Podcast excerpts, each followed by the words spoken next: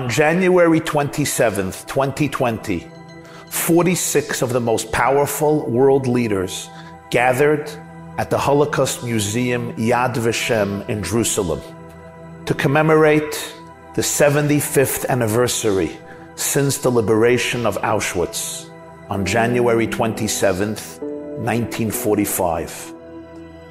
The individual chosen to represent the Holocaust survivors was 82 year old Rabbi Yisrael Meir Lau, who lost much of his family in the Holocaust and at the age of eight was liberated from the Buchenwald concentration camp, later becoming the chief rabbi of Israel and a towering moral voice of our generation.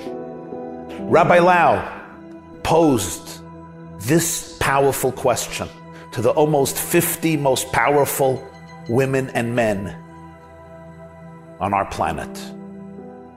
If you open the first book of the Bible, the book of Genesis, the story of Noah's ark, there was a flood, and Noah was said by the Lord Almighty, build an ark, and all the animals and your family get in into the ark, you will be saved. 150 days they were in the ark. Who was there? Snakes, leopards, tigers, lions, bears, and also animals like cows and donkeys and hens and doves. One was hurt by the other 150 days under the same roof. No one was beaten, no one was hidden, no one was killing, no one was slaughtering, no one eat the other. 150 days.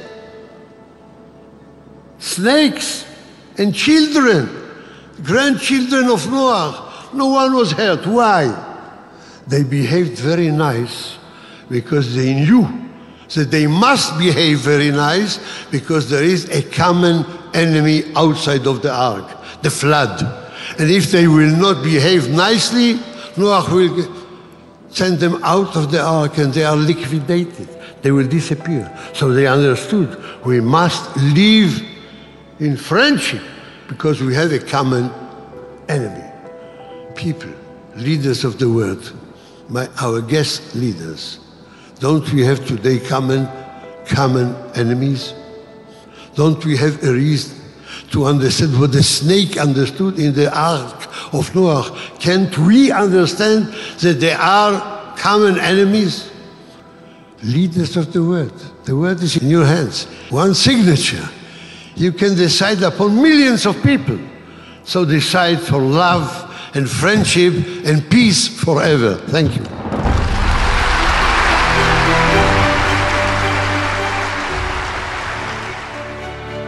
Love, friendship, peace. Indeed, just a few months later, the Abrahamic Accords were signed.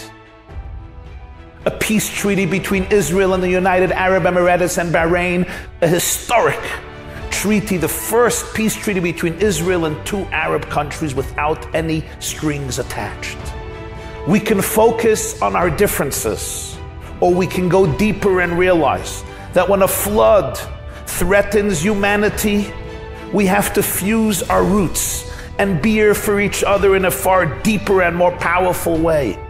Let us all unite like never before, creating the most powerful and unified community. We cannot afford any longer to have tunnel vision. We must recall that in God's infinite canopy, there is space for every single soul. And we have to always remember that the menorah, it consists of eight branches representing every single type of soul for each and every one of us, casts our own unique contribution to history and life. We must not always agree with each other, but we must always, always be here for each other. Happy Hanukkah.